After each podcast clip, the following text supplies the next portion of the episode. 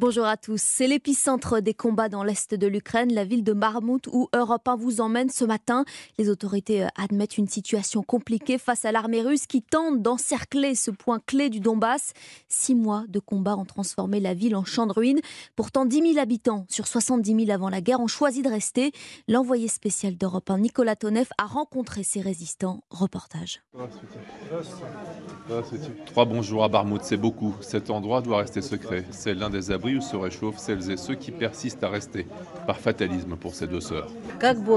On fait avec ce que Dieu nous donne. Tu peux pas échapper à la guerre. Impossible d'y échapper. Tu peux partir et ça va bombarder. Ça peut tirer là où tu vas. Alors où fuir? Un kilomètre plus loin, un étal de poissons et de charcuterie sur un trottoir. Un risque énorme pris par Lessia derrière sa caisse.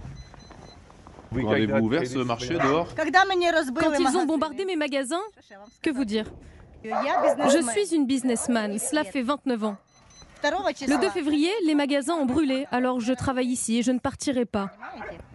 De quoi avoir peur? Ma voiture a pris des roquettes et alors? Nous sommes vivants, non? Vous voulez des saucisses? L'Ukraine est un paradis et on l'aime. Lessia, tellement bravache que même les militaires ont renoncé à la raisonner. À Barmouth, Nicolas Tonev, Europe 1. L'Ukraine sous la menace d'une offensive russe pour la fin du mois 24 février, un an de guerre et Kiev pourrait manquer de munitions. Hier, le chef de l'Alliance Atlantique a lancé l'alerte. Le rythme de production des usines de l'OTAN ne suit pas les besoins de l'Ukraine.